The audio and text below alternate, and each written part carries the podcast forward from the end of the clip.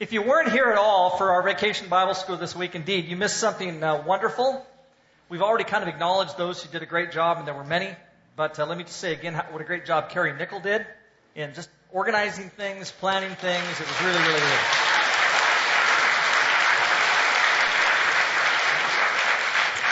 In fact, I, like after the, like after the first few moments, literally, like after 25 minutes, 30 minutes or so of vacation Bible school, I came out into the foyer and everybody was in their classes and everything was kind of quiet and still. And it, of course, it didn't last, but, uh, but for a few moments there, it was kind of quiet and still. I thought, this is amazing. Like, how well organized can this be?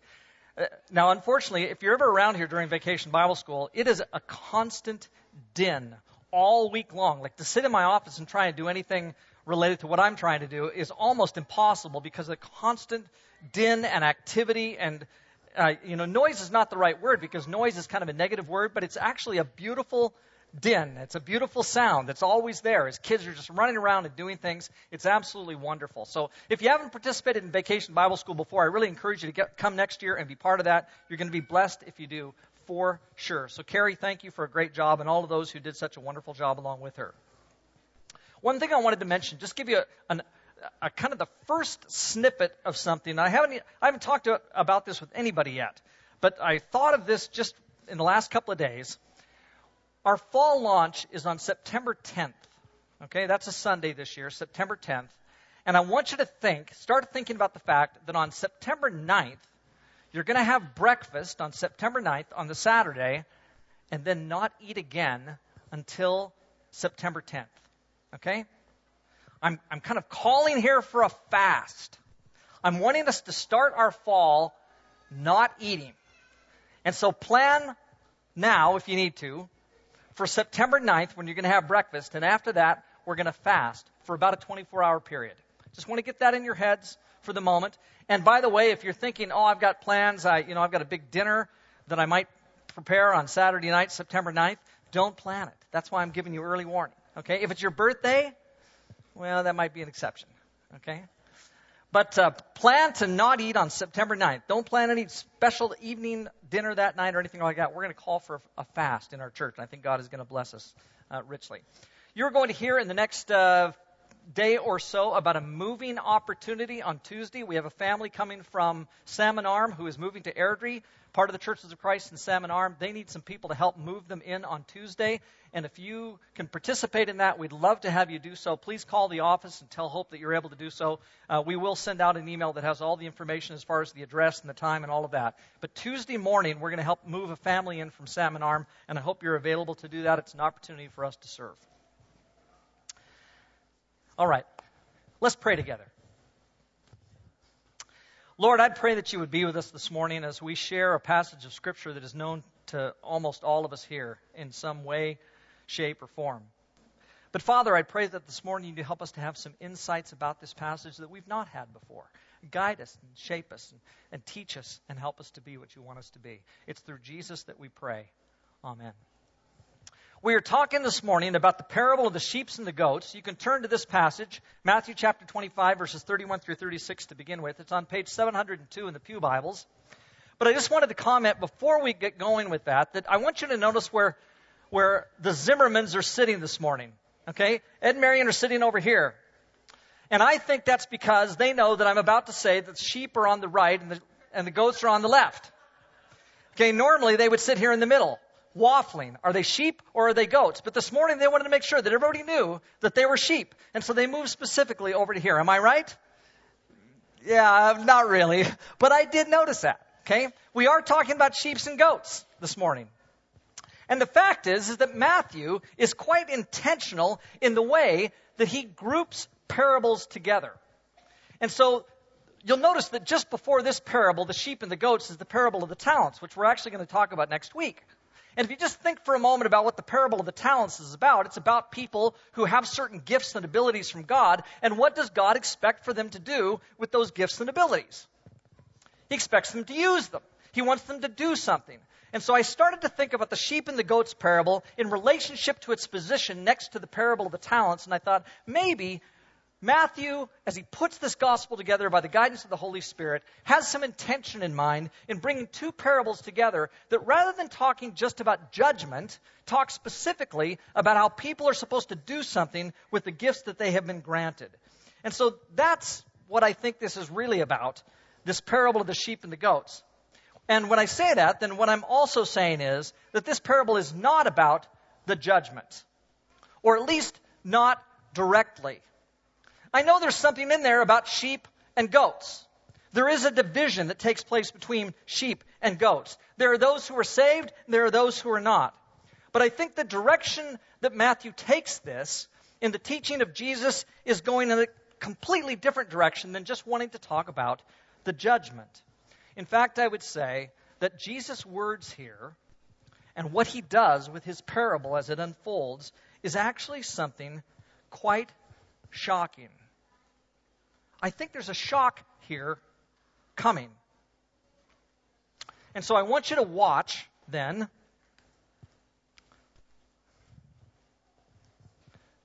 Michiko, could you move that forward for me? Sometimes this works and sometimes it doesn't, depending on what the computer's doing. Okay. I want you to watch for the shock. Okay? We're going to read the first few verses of this parable. As we do, I want you to watch for the shock. So, first of all, verses 31 through 36, and then we're going to read verses 37 through 40. When the Son of Man comes in his glory, and all the angels with him, he will sit on his throne in heavenly glory. All the nations will be gathered before him, and he will separate the people from one another as a shepherd separates the sheep from the goats. He will put the sheep on his right and the goats on his left. Then the king will say to those on his right, Come, you who are blessed by my Father, take your inheritance, the kingdom, prepared for you since the creation of the world. For I was hungry, and you gave me something to eat. I was thirsty, and you gave me something to drink. I was a stranger, and you invented, invited me in.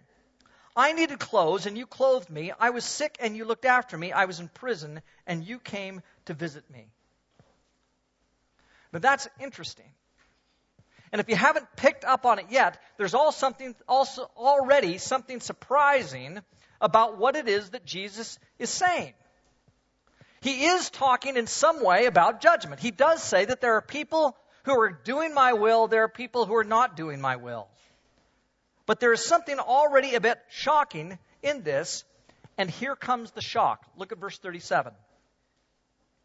Then the righteous will answer him, Lord, when did we see you hungry and feed you, or thirsty and give you something to drink? When did we see you a stranger and invite you in, or needing clothes and clothe you? When did we see you sick or in prison and go to visit you? And the point at this point is these people are a bit shocked. What do you mean we did this to you? We don't understand what you're talking about. We understand sheep and goats. We understand that there are some who have done your will and some who haven't. But you're saying that we did this to you and we don't get it. We don't remember. The king will reply, I tell you the truth. Whatever you did for one of the least of these brothers of mine, you did for me. Now, we've read this so many times that I'm afraid that the shock value of this just kind of passes over us. But if you think deeply at all about what Jesus has just said, Jesus just said that when you do something for a human being who is in great need, especially when you are not thinking that you're doing something specifically for the Lord, then that's when you are doing something not just for the Lord's work, but that you were actually doing something for Jesus himself. Jesus is saying, I find myself in those needy ones. I find myself in the poor. I find myself in the hungry. I find myself in the imprisoned. There's an identification that's taking place here between Jesus and those to whom we have a chance to minister. And so, why is there a shock? Because we didn't expect that. We thought we were just serving God. But it's those who are pure in the love they offer, in not thinking that they're doing something specific for Jesus, who find themselves all of a sudden doing something specific for Jesus. Jesus himself says, It is me that you are serving. If I was going to use really good English, I'd have to say, It is I that you were serving when you serve another. And so that's a key here. Their pure love and compassion for another was directly linked to Jesus and who he was to them. And that's because he so identified with the poor and the hurting when their faith led them to love others, they were actually loving Jesus. But just let that sink in for a moment. I remember Tony Campolo years and years ago telling a story about how he had been to Haiti on a short term mission trip. And this is long before evangelicals were going all around the world doing all kinds of social projects in various countries. And so he started, along with many others, doing these kinds of works, devoted really just to ministering to some people in Haiti who needed badly their attention. And the country of Haiti at that point was in a horrible spot. And it, there was very little food, there was no money, uh, there was little shelter, housing, the whole country was in a mess. Campolo and his friends go and minister there, but they can't begin to touch the poverty. They can't begin to touch all the needs of the country. And so at the end of his short term trip, he has to go get on a plane and leave. But things were so bad that there were people from Haiti who had been showing up at the airport. And they showed up at the airport in order to try and convince those people who were able to fly to take them with them because there was just no hope for them in Haiti. So he gets on his plane. He has to go through a crowd of people, a throng of people who are trying to say, Take me with you, take me with you. I want to go, please help us. And so this throng is, is yelling at him and others as they get on the plane. And as he gets on this relatively small plane to fly back to Miami, there's one mother who runs alongside the plane as the plane is trying to take off, and she's holding up her baby, and she's saying, Take my baby. Please take my baby with you. And it wasn't obviously because she wanted to give up her child, it was because of the poverty that she knew her child was going to have to experience. And Campolo describes that event as he sits on the plane and they, they have to shut the door and they have to move the plane out of the way and take off down the runway with her running, trying to say, Take my baby, take my baby. And he says, I looked at her and I thought to myself, There's Jesus. Jesus is that baby. And he's right. There's a sense in which the child is Jesus.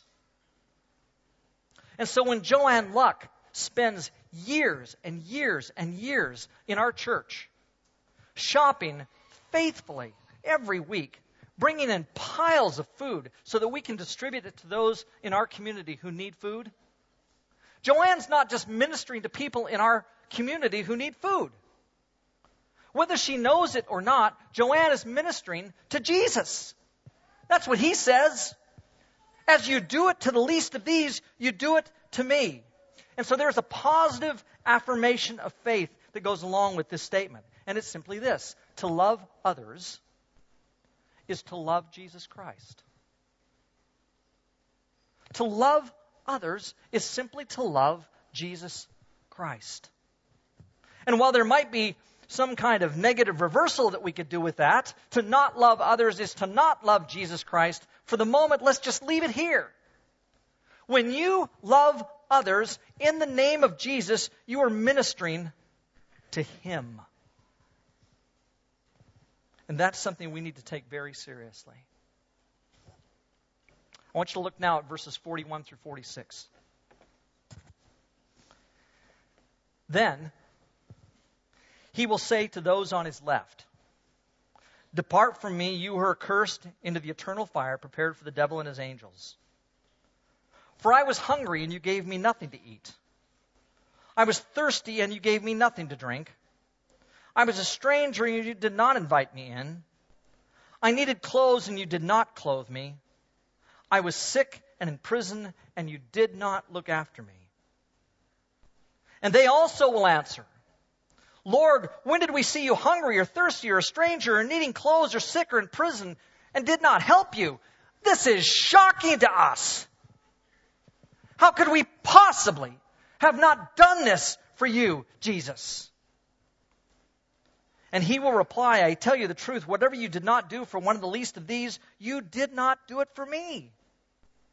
And then they will go away to eternal punishment, but the righteous to eternal life. Now, I want you to notice especially verse 44. Look at verse 44. They will also answer, Lord, when did we see you hungry or thirsty or a stranger or needing clothes or sick or in prison and did not help you? Here's what's amazing to me they knew who he was. We're not talking here about unbelievers in the parable. We're not talking about people who had bad hearts. We're not talking about people who had no clue who Jesus was. We're talking about people who know. Look at verse 31. It says, When the Son of Man comes in his glory. Then you look at verse 34. Then the king will say to those on his right, Come, you who are blessed by my Father. Jesus isn't trying to hide his identity in the parable. It's not as though he's hidden here. You can't figure out who he is. They knew him. The people who say, When did we do this or not do this? They knew what this parable was about, or they, those who are in the parable are getting who Jesus is. And so it's believers who did not do this for Jesus. It's those who can say, Lord, who did not do this to Jesus because they did not care for those around them. It reminds me very much of this passage. Matthew 7:21 Not everyone who says to me, Lord, Lord, will enter the kingdom of heaven, but only the one who does the will of my Father who is in heaven. And that's a strong, strong verse. But notice they say, Lord, Lord, and then are in the end condemned. And in this parable, there are those who know who Christ is, and they say, Lord, when did we not do this to you? And they are in the end also condemned. Why? Why is it that that happens? I mean, we know. We know about salvation by grace. We know about salvation by faith. We know it's not by works that we're saved. So Jesus isn't possibly teaching that. So what is he teaching? Well, there are three kinds of distractions, really two, and then one that kind of sums them up that I want to show you this morning. The first distraction. Although they want to be God centered people, and, and this is certainly true of the Jews to which Jesus is talking. He's talking to God centered people, these Jews that Jesus teaches as he travels around Palestine. They, like so many of us, want to be God's people, but they were far more interested, it seems, in whether or not they were God's children, whether or not they received the inheritance and were part of the kingdom, than they were interested in anything else. And so, for them, their own salvation becomes a kind of distraction from what God really wants of them. They are so concerned about whether or not they themselves are saved, which I think is a kind of self centeredness, that they end up not even seeing the fact that it's Jesus to whom they're ministering when they either minister or don't minister to those who are poor. Because if being concerned about your own right status, whether or not you are in the kingdom, is more important for you than caring for those around you, then that becomes a distraction and you are distracted away from the vision to which Christ actually calls us. And I would say that that is a kind of concern about your own life first. or having a concern to be first as opposed to last. And we already know what Jesus says about those who are most concerned about their own lives and losing it, and those who wish to be first who end up being last. And so, in this case, those focusing so much on whether or not they're sheep or goats, instead of on the needs of those around them, are those who get the shock of judgment. Now, sometimes, you know, and I, I mean, I do this too. There are some times when the one thing that I'm most concerned about as a Christian is whether or not I go to heaven. And I'm not saying that shouldn't be a concern. Of course, it should be a concern. We sang this morning about the amazing grace of Jesus who sets us free from our sins and allows us to be his children. But if I get to the point where all I can do is think about whether or not I'm saved, suddenly I may miss the important ministry to others, ministering to Jesus that, me, that needs to be not just part of what I am, but largely what I am as a Christian. Evangelical Christians often are so centered on their own personal salvation that they miss the call of the kingdom to be diligent in serving those who are less fortunate. And, and let me be specific about this when it comes to churches of Christ. And this is kind of a proposal here. Let me try this out as an experiment. For decades, in churches of Christ, we were really concerned about whether or not we were the right church. We were concerned to have the right name, the right order of worship, the right way of organizing ourselves, the right kind of singing. Now, it's good to do all those things that God wants us to do for sure. But sometimes I think it became such a concern for us, all these right forms, that it was a lot like being distracted by the question of whether or not we are sheep or goats. Distracted by the question of our own salvation. And all the while, Jesus is saying, You're missing me. You're missing me. I want you to do something for others and get me, but you're missing me. And so it seems to me that in this parable, at least, there's a different kind of question being asked than whether or not I personally am saved, or even whether or not I'm part of the right church.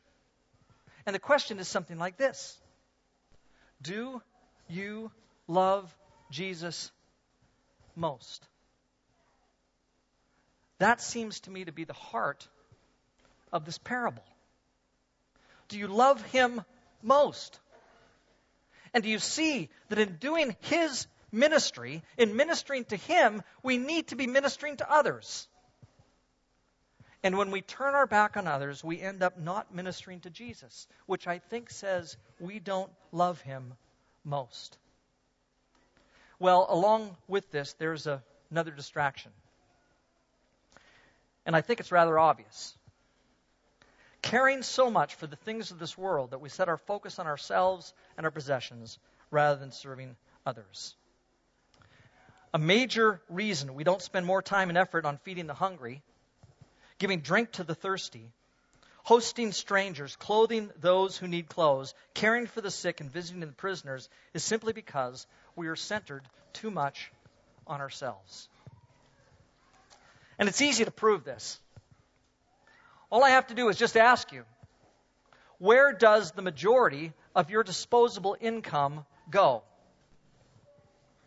Where does the majority of your disposable income go? When I say disposable, I mean the stuff that you don't need. How do you spend what you don't need? And where do you spend it? And I think, like most North Americans, what we do is we spend it on ourselves. And I think this parable challenges that kind of spending. And so we need to think seriously about these distractions that sometimes take us away from being what God wants us to be. Well, these two distractions, I think, really come together into one. And I think we can frame a different kind of question, or maybe it's the same question, but it's one that, that again, brings these things together. And I would say it's this. Maybe we can call this the distraction of life. Do you love Jesus more than you love yourself? And what I would say is that worrying about whether or not we're sheep or goats is ultimately fairly self centered. It's important whether or not I'm a sheep or a goat for sure, but that shouldn't be the motivating factor for how I live. The motivating factor for how I live is not whether or not I get into heaven. The moment I say, I want to live so that I can get into heaven, we have made salvation something that we do by works, and we've taken the focus off of where it really should be. Because the focus is not on whether or not I get into heaven. That shouldn't even be really the chief thing on my heart. Instead, I would say it's something like this. The direction this parable takes us is toward compassion for people and away from our distraction toward ourselves. So we need to see in the call of Jesus the heart that ministers to others even before we choose to minister to ourselves. It is his hurting children on which Jesus himself focused. He's the great physician who came to heal the sick. And if that's the priority of Christ, it only makes sense to me that that would be our priority. Jesus wants us to be exercising compassion and mercy and healing because that's what he did. And so we need to have the same kind of direction that Jesus had in his own life.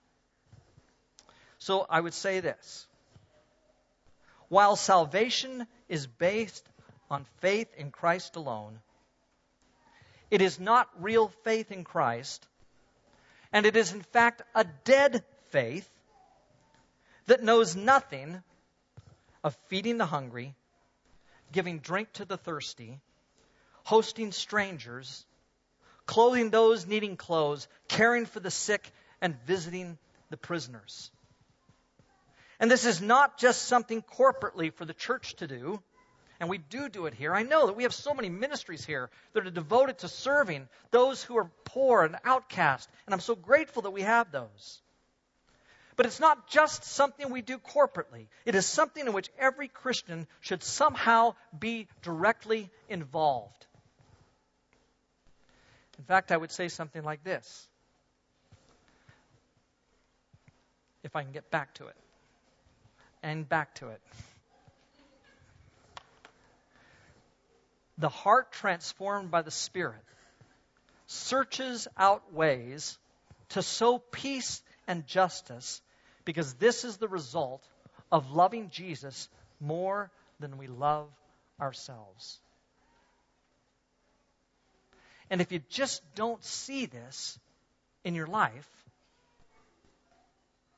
it's appropriate for you to ask who do I love the most? Do I love Jesus more than I love myself? I think we should. The, the first and greatest commandment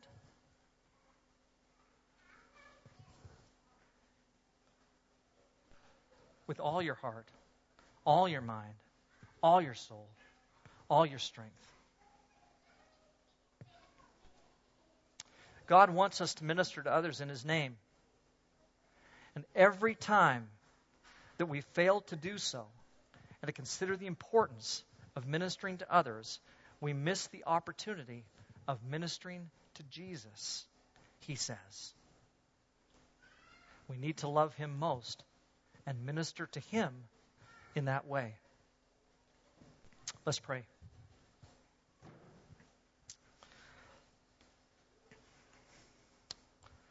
Lord, we say very often that we love you. Sometimes the choices we make run in an opposite direction. I, pr- I pray, God, that you would help us to minister to others in such a way that at the end you say to us, You fed me. You gave me something to drink.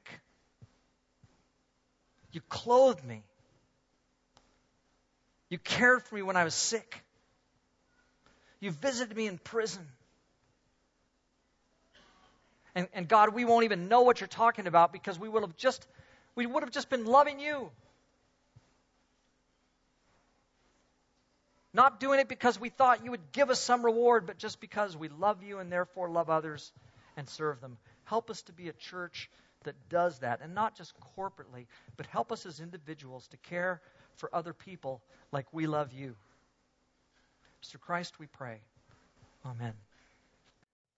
This week, we had a guy show up at my door. I was in my office. Uh, in fact, Hope and Jonathan were in my office. We were sitting there, and all of a sudden, we had a guy come to the door in his underwear and cowboy boots. And I, and I know that sounds crazy, but that's exactly what happened. And it's a long story. He was, he was drunk as could be.